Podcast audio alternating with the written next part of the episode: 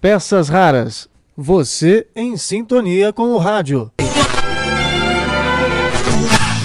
Olá, tudo bem? Eu sou Marcelo Abud, seu podcaster radiofônico, e estou de volta com nossas peças raras. Hoje, a Bossa Nova no rádio em São Paulo. Esse é o nosso destaque e também é quando nós nos despedimos do quadro Interferência, que eu apresentei durante 10 anos, iniciando na Rádio Bandeirantes, no programa Você é Curioso, e que permaneceu no ar até o dia de hoje, 27 de fevereiro de 2021, nós encerramos o Interferência no programa Olá, Curiosos, o programa do Marcelo Duarte que agora está no YouTube e também no Facebook do canal Guia dos Curiosos, no mesmo horário que era apresentado na Rádio Bandeirantes, das 10 ao meio-dia de sábado. Mas, é claro, você pode ver a hora que bem entender Além do que, você encontra também o Olá Curiosos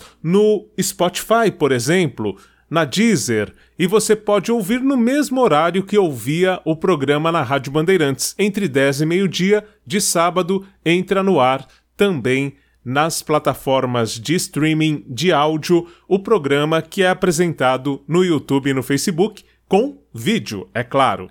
Bom, Nessa despedida do Interferência, por que despedida? Porque vem aí um novo quadro. A partir da próxima semana, estreamos um quadro para falar de podcasts. É, o universo incrível dos podcasts ganha espaço no programa do Marcelo Duarte. Mas isso na semana que vem.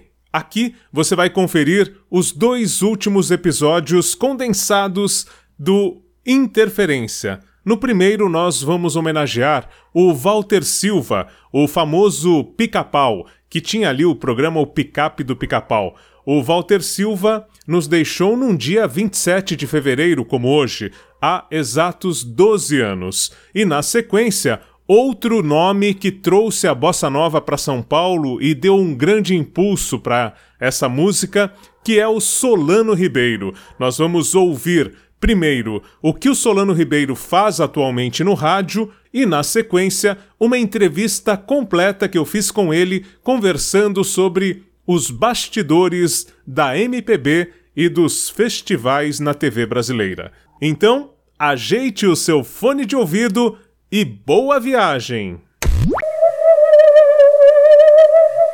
Achados do espaço. E o que temos agora, Silvânia Alves? Um cantinho, um violão, esse amor, uma canção para fazer feliz a quem se ama.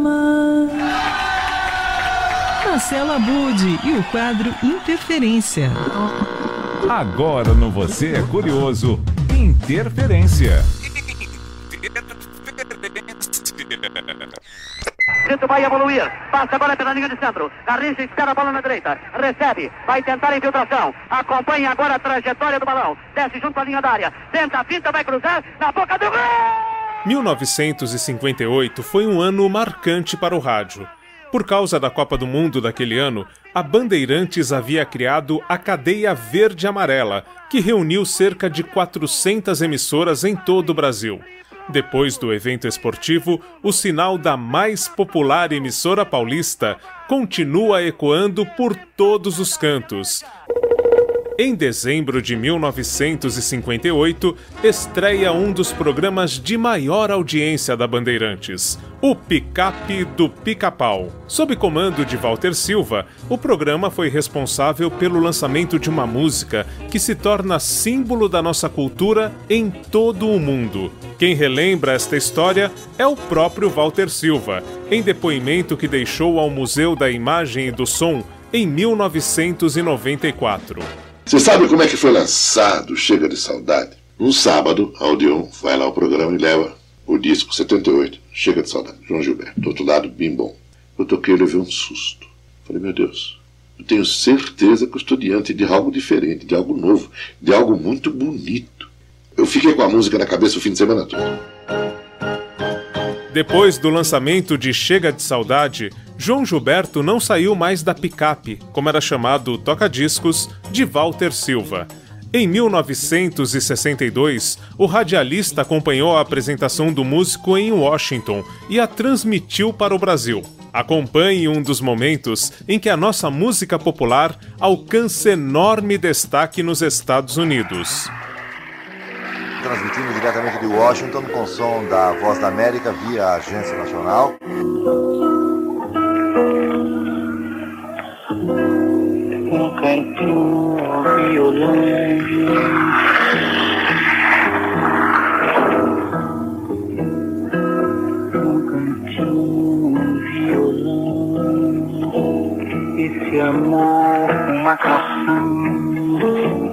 Pra fazer feliz a quem tem.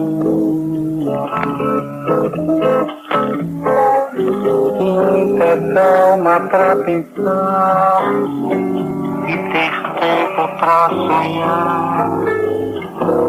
Da janela, seu corpo voado e dentro que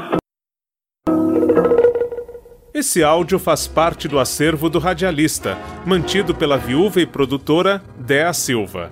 Walter morreu em 2009, mas os voos desse pica-pau transformaram o rádio e a música e deixam rastros até os dias de hoje. Para o Você é Curioso da Rádio Bandeirantes, Marcelo Abud, do blog Peças Raras.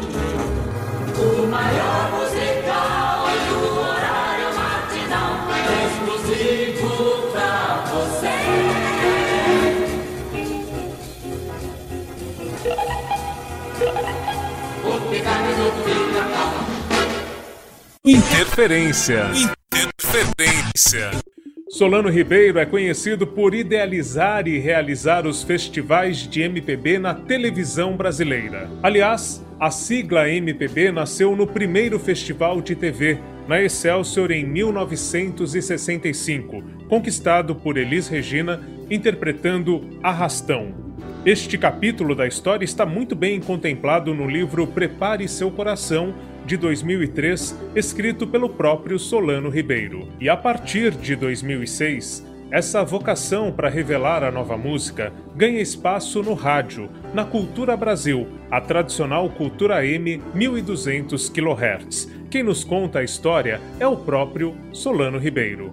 Tudo começou quando eu fiz o festival na TV, que se chamou Festival Cultura e teve um subtítulo A Nova Música do Brasil. Ele foi talvez o mais completo mapeamento já feito da música brasileira, todos os tempos de festivais que eu já fiz no passado. O, o festival transcorreu muito bem e o Zé Roberto Walker, que era diretor da rádio, me convidou para fazer o programa na rádio. O festival na TV foi no ano de 2005. E a partir de 2006 eu comecei esse programa no, no rádio. Solano Ribeiro e a Nova Música do Brasil. E para dar um pouco de visibilidade àqueles, àqueles novos trabalhos, eu criei uma coisa chamada Troféu Catavento. Né? Esse programa logo recebeu da APCA o prêmio de melhor musical do rádio. E mais tarde eu fui receber outro prêmio da APCA pelo Troféu Catavento como um incentivo cultural. E, e eu, como sempre, abri espaço para gente nova, prossegui no rádio. No começo a gente tinha muita dificuldade de material, né? O, o produtor da época ele falou que daria para fazer uns cinco programas. Eu estou gravando agora o programa 746, né? Ou seja, o programa está desde 2006. Eu faço o programa hoje em dia aqui em casa, eu gravo aqui, meu filho me ajuda, ele grava no computador e manda para o Eduardo Weber lá na Cultura e eles editam o programa lá. Bom, eu não vou dizer que eu revelei, mas que eu apresentei, né? Marcelo Genesi, né? Uh, Tulipa Ruiz, os Barbatuques, que infelizmente o Barba morreu agora, né? Porque sempre na hora mais legal a gente tem que parar de brincar que é que o relógio não para? Por que é que o tempo não congela? O programa Solano Ribeiro e a Nova Música do Brasil pode ser ouvido aos domingos pela Cultura Brasil, a tradicional Cultura M 1200, às 6 horas da tarde, com reprise às segundas, 5 da tarde. Também pode ser conferido a qualquer momento pelo site da Rádio Cultura Brasil. E eu acredito que você vai se surpreender com a qualidade dos artistas apresentados dessa nova música do Brasil por Solano Ribeiro no seu programa de rádio. E agora então, vamos acompanhar os bastidores com outros trechos da conversa com o Solano Ribeiro. O que eu ia te perguntar é um pouco sobre a sua percepção, tirando esse último ano que foi atípico, mas ao longo dos quase 15 anos ininterruptos aí do programa no ar, você falou que a princípio falaram, ah, vai dar uns cinco programas e você está aí nos 700 e alguma coisa. E o que, que você viu nesse período que te surpreendeu? A, a nossa música, ela, ela continua tão forte inclusive um produto de exportação, é, como nos anos 50, nos anos 60? O que está faltando para essa nova geração é, é, um pouco é visibilidade, né? O, o, o, as emissoras de TV partiram para um caminho muito esquisito em termos de música. A Globo partiu para programas de calouro. The Voice nada mais é que um programa de calouro. E os outros, os outros canais ou não tem muita expressão ou não tem muita, muita vocação para ou não acredita que a música seja um veículo, sendo que na época dos festivais e dos musicais da Record, com a música a Record foi para primeiro lugar em audiência, né? Aqueles programas eles marcaram uma época origem a MPB. A MPB nasceu daí. O nome MPB nasceu da abreviação do primeiro festival que eu fiz na Excelsior, que foi primeiro nacional, primeiro festival nacional da música popular brasileira. Como era muito comprido o título, os jornalistas começaram a abreviar, então foi virando é, o festival da MPB, depois é, apareceu então todo um elenco que ficou rotulado como MPB, é o que até hoje existe, né? Agora, eu, evidentemente, acho e, e, e achava e acho ainda que é preciso renovar, mas eu tenho muito pouco estímulo, porque eu vejo a invasão brutal de música estrangeira. Ah, existem rádios que, que se, se você trouxer um, um turista e pedir para ele ouvir, ele quer ouvir música brasileira, se ele for procurar no rádio, ele vai achar que, está num país de língua inglesa. Né? Então, eu insisto, porque eu acredito nisso, desde que tenha visibilidade. Tanto é que eu fiz até um formato, porque festival, aquele festival, aquele formato antigo, ficou anacrônico, ele ficou velho. Então, eu criei um formato para para possibilitar a competição em outros termos. Mas aí entra a crise da cultura, entra a crise, entra a pandemia, aí entra tudo e tudo ficou na expectativa adiado. adiado. Cine uhum. é, agora entrando um pouquinho em outros, é, você falou que se alguém chegar hoje no Brasil, ligar o rádio, vai se sentir num outro país porque vai encontrar pouca música brasileira. Isso um parceiro seu de jornada, que é o Walter Silva, já dizia lá nos anos 50, né? Quando ele começou a fazer rádio, ele fazia essa crítica também. Dizia que se a gente ligasse o rádio, não encontrava música brasileira lá no meados dos anos 50, né? Depois veio a bossa nova e teve uma acredito que uma revolução muito forte, tanto aqui quanto para o exterior. Né? O quanto você, o Walter Silva, é, o Álvaro Moya, não sei quem são os outros nomes, não sei se o Boni, estão ligados a, a essa música brasileira nos anos 60, final dos anos 50, aqui em São Paulo, né? Que a bossa nova, até onde eu entendo, você e o Walter Silva parecem ser nomes que, que estão muito ligados a, a justamente a gente ter tido acesso em São Paulo a esse movimento que lá no Rio já tinha também os seus representantes na mídia, né? Bom, o que aconteceu foi o seguinte: uh, o, o, pessoal da Bossa Nova fez muito sucesso e começou a vir para São Paulo fazer sucesso aqui, né? Então, eu olhando para aquilo, falei: não, peraí, nós temos um monte de gente boa aqui em São Paulo, precisamos, precisamos enfrentar isso, né? Porque eles vinham para fazer shows em teatro, shows em boates e tudo mais, e o, e o elenco de São Paulo ficava mais ou menos é, escondido. Então, eu, Moraci Duval e o Franco Paulino criamos uma, a, a, a, as reuniões secretas da Bossa Paulista. O que, que era isso? Alguém emprestava uma casa que fosse grande, que tivesse piano, o pessoal ia para lá, levavam os salgadinhos, levavam as bebidas, e ficava fazendo música e tentando criar novas parcerias a tarde inteira, né? E saiu de lá com alguma música pronta e todo mundo meio bêbado, mas isso fazia parte do, do, do show, né? E eu percebi, e, e, o Franco e o Moraci perceberam que eles tinham duas colunas, um, o Franco e o, e o Moraci de showbiz na última hora. E eles começaram a perceber que tinha muito interesse o assunto. Então eu resolvi levar para o Teatro de Arena, as noites de bossa, né?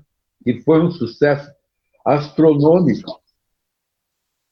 Um sucesso astronômico por tamanho do Arena, que é 150 pessoas.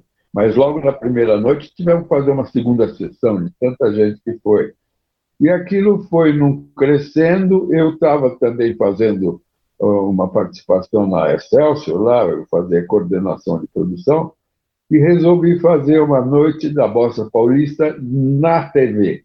A gente apresentou em três noites o elenco que a gente já tinha conhecimento, já conhecia, já convivia no Arena, e, e aí fizemos um, um, três noites, acho que não foi editado, transformado em programas. Não foi muita gente assistir, pessoalmente, lá no Teatro Cultura Artística, que na época era o auditório da TV Celso.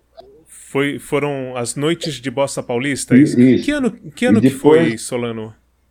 64. Aí, aí eu recebi um, um, convite do Walter Guerreiro, ele era diretor de conta da, da, na Macan, e uma das contas dele, que ele gostava muito de música, tanto é que depois fez muito rádio também. O que aconteceu foi que eh, ele perguntou se eu queria fazer um programa juntando o elenco do Rio, de, de São Paulo, e ainda patrocinado. Eu falei, mas puxa vida, tudo, é tudo que eu quero, né? Então eu fiz uma coisa, era Primavera Eduardo é Festival de Bossa Nova. Primavera porque era setembro. Eduardo era as lojas Eduardo de sapato. E o Festival de Bossa Nova foi onde eu misturei São Paulo com Rio, e aí já foi bastante gente no, no, no teatro, e a gente. Eh, e foi a primeira vez que a Elis Regina cantou em São Paulo. Né? Foi nessa primavera Eduardo Festival de Bossa Nova. E foi já um sucesso relativo de audiência. Então eu cheguei à conclusão que eu poderia ousar. Naquela época, em, determinado, em determinado, é, determinada época do ano, entrava um monte de música italiana na saída do Festival de San Remo. Eu pensei, puxa, vamos tentar fazer uma coisa parecida. Pedi o regulamento do Festival de San Remo para o Fermata, para o Henrique Lebendiger, que era dono da Fermata, ele me deu, eu olhando para o regulamento de Sanremo, eu percebi que o Festival de Sanremo era totalmente conduzido pelas gravadoras e editoras. E eu, então, cheguei à conclusão que se eu fizesse igual ao Festival de Sanremo, se eu fizesse com as gravadoras e editoras, não ia acontecer nada, eles iam manter aquela, aquela coisa dentro da, dos seus interesses. Então, eu fiz um festival aberto. O que, que é um festival aberto? Um festival que todo mundo que quisesse podia inscrever uma música. era obrigatório partitura, porque a gente não tinha ainda gravadora, não tinha essa facilidade. Né? E aí se fez uma seleção, eu trouxe para fazer a seleção o Augusto de Campos, o Haroldo de Campos, o Décio Pinhatari, Rogério Dupral, o Damiano Corcella, Júlio Medalha, e a gente ficava lá tocando na casa do Caetano Zama, alguém tocando o, o, o Hamilton, Hamilton Godoy tocando piano, e alguém cantando aquelas partituras lá. Né? E assim escolhemos as 36 músicas e deu no que deu. Arrastão, em primeiro lugar, no festival, que serviu para uh, consagrar, vamos dizer assim, a Elis Regina e lançar a Elis Regina ali. Ela já estava fazendo sucesso na época com a música do Theo Barros, Menino das Laranjas, né? Agora, com Arrastão, ela estourou, explodiu, né? Eu convidei a Elis para fazer um programa na Excelsior. Eu perguntei para ela, o, você topa? Ela falou, eu topo desde que eu ganhe 600 mil, não sei o que, que era a moeda da época. Ela ganhava 80 na TV Rio. Aí eu levei a proposta dela para o Calil Filho, que era o diretor artístico, e ele foi consultar o Edson Leite, que era o diretor-geral, e o Edson falou, não temos nada o que fazer com esta moça. Né? Aí o Marcos Lázaro, que eu tinha indicado para o empresário ele passou a consultar outras emissoras e fez uma espécie de leilão entre, entre a, a Tupi, que estava interessada, e a Record, e a Elis acabou assinando naquela época com a Record por 600, por 6 milhões de, de não sei o que da época, né? Então ela saiu de 80 mil e foi para 6 milhões, o maior salário da TV brasileira no e momento. quando ela foi para Record com esse salário, já tinha acontecido dois na bossa, ou dois, o dois na bossa com com o Jair, com o Walter Silva. Isso. É, mas é, foi um pouquinho, mas estava tava meio, tava meio acontecendo quase, quase que simultaneamente, né? Os dois na bossa foi um sucesso extraordinário, o, o disco vendeu demais e serviu de, serviu de apoio para o programa da Elis também. Na Excelsior, é, além de. Você estava envolvido em que etapas desses programas? Você falou que não apresentava, como você faz hoje no rádio. Estava mais na produção ou você chegou a apresentar em algum momento, em alguma até situação emergencial? Não, não, não. não. O que acontece, o que acontece é que quando o Boni me convidou para ser coordenador de programação, que era uma coisa que comandava, é, tudo era menos, menos digital, era quase tudo no grito, né? Então, o coordenador, o que, que ele fazia? Ele comandava a entrada dos programas, dos filmes, dos, dos uh, comerciais e tudo. Se faltava o diretor de TV, era o coordenador que ia lá cortar. Se faltava o locutor, era o coordenador que ia lá locutar. Se faltava o cameraman, era o coordenador que ia cobrir o cameraman que faltou.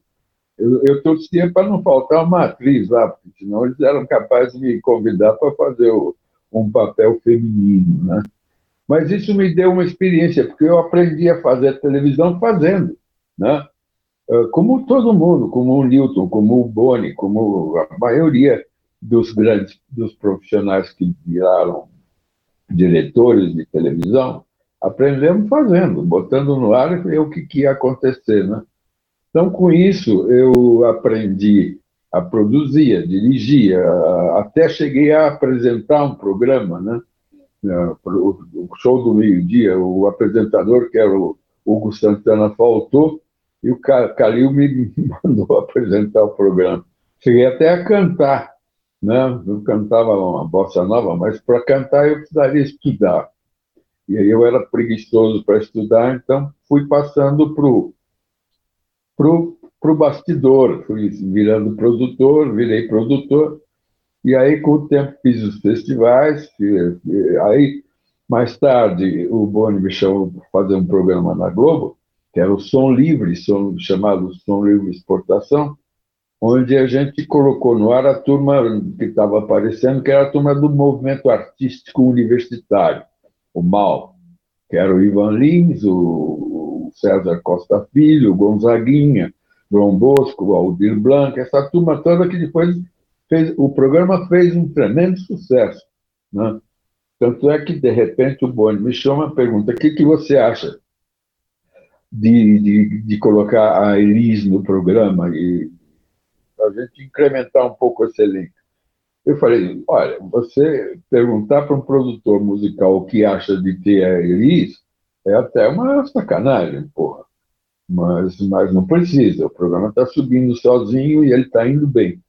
Aí eles contrataram a Elis, o Alberto, o Simonal, um monte de gente já uh, consagrada, e isso acabou limitando, porque essa turma chegava na hora da gravação do programa e a gente não podia preparar números, via tudo mais ou menos o que eles tinham lá no repertório deles, cantavam, gravavam, a gente editava e ia embora. Então isso foi desgastando o programa. Até que o Boni falou: bom, vamos aumentar o, a plateia. E aí, o primeiro, o primeiro aumento que teve foi uma apresentação feita no Anhembi, onde foi, uma, quase 100 mil pessoas. Foi um horror, quase que a gente achou que ia morrer gente lá, tanto que tão tumultuado ficou. Mas a Elis dominou a turma lá, fez o programa, fizeram espaços no, na concha acústica de Brasília, na concha acústica de, de uh, Porto Alegre, em outros estádios, ginásios, e com isso o programa foi, foi desgastando, foi, foi, foi perdendo um pouco o grande charme que tinha. Né? Mas, de qualquer jeito, ele marcou época, como foi um programa que, de certa maneira, revolucionou a linguagem do, da música na TV.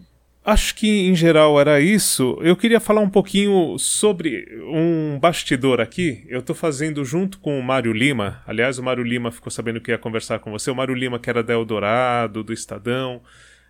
Sim, eu tô, tô escrevendo junto com ele é, a biografia do Walter Silva. A gente está tá aí trabalhando nisso. E aí, quando eu falei que ia conversar com você, ele falou: Poxa, vê se o Solano também fala um pouquinho de, da convivência, da, das histórias que tem com o Walter Silva. Então. Não, mas vamos falar um pouquinho do Walter Silva.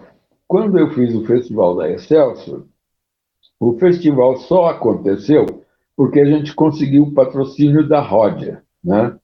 A Ródia se interessou, porque a Ródia fazia um show na Fenite, onde sempre com música brasileira e um show muito bem produzido, um show bastante caro, com gente maravilhosa. Né? Fenite. E ele resolveu. Então, Fenite era uma feira da moda. Como? Fenite era uma feira da moda, acho Fenite. que no AMB mesmo, não era? é, no AMB, no AMB. E, e, e o Lívio Rangan, era, ele era muito envolvente. E eles faziam, na época, um show com o Simonal. E o Simonal, além de participar do show da Roda, que o show da Roda servia para uh, co conduzir um desfile de modos. E o grande interesse deles era fazer aquele show, mostrar suas criações, depois eles viajavam por vários países, fotografavam, e aquilo era praticamente o lançamento daquele ano do, do, do, dos tecidos da Rodia. Né? Então, o Lívio pensou, e, e, e com razão, que seria muito bom para o show que o Simonal ganhasse o festival. E começou a trabalhar a cabeça, um presentinho aqui, almocinho ali, uma coisa aqui. E eu, e eu fui percebendo que ele estava envolvendo todo o júri e que ia acabar dando o Simonal, que cantava uma música do Billy Blanco, Rio, que ficou quatrocentão né, no festival. Eu do Rio de Janeiro, que a final do festival foi no, no Rio de Janeiro, na TV Celso lá, uh, fiquei preocupado, tive a ideia de ligar para o Walter Silva Só que naquela época, ligar do Rio para São Paulo não era como hoje, não. Era uma coisa que você ligava, a telefonista tomava nota de que, que número você queria falar, e ela, horas depois, chamava completando a ligação.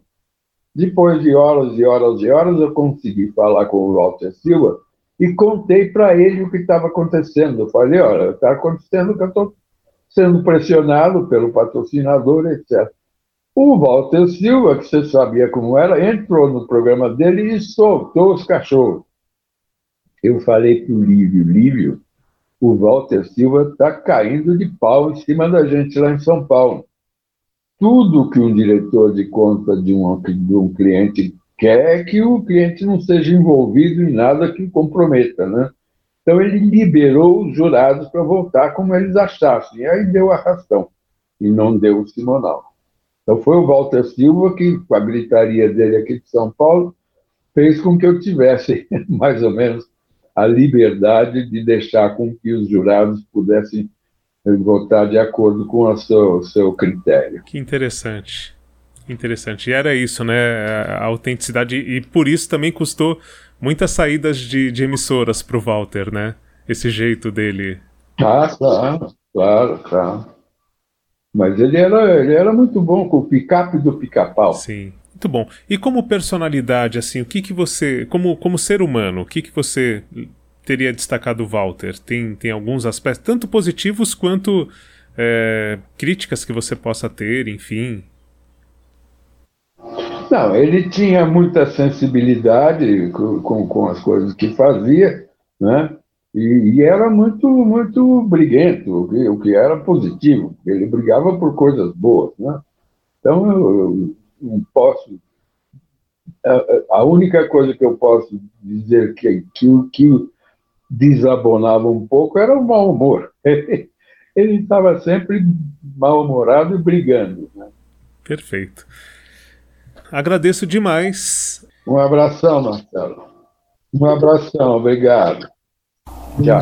Com as trajetórias de Solano Ribeiro e de Walter Silva, o Interferência, dentro aqui do podcast Peças Raras, termina a sua temporada. A partir da semana que vem, você confere novidade aqui e também no canal Guia dos Curiosos no YouTube e no Facebook. Até lá então, aguarde, acompanhe nas redes sociais que eu vou soltando algumas coisinhas por aí.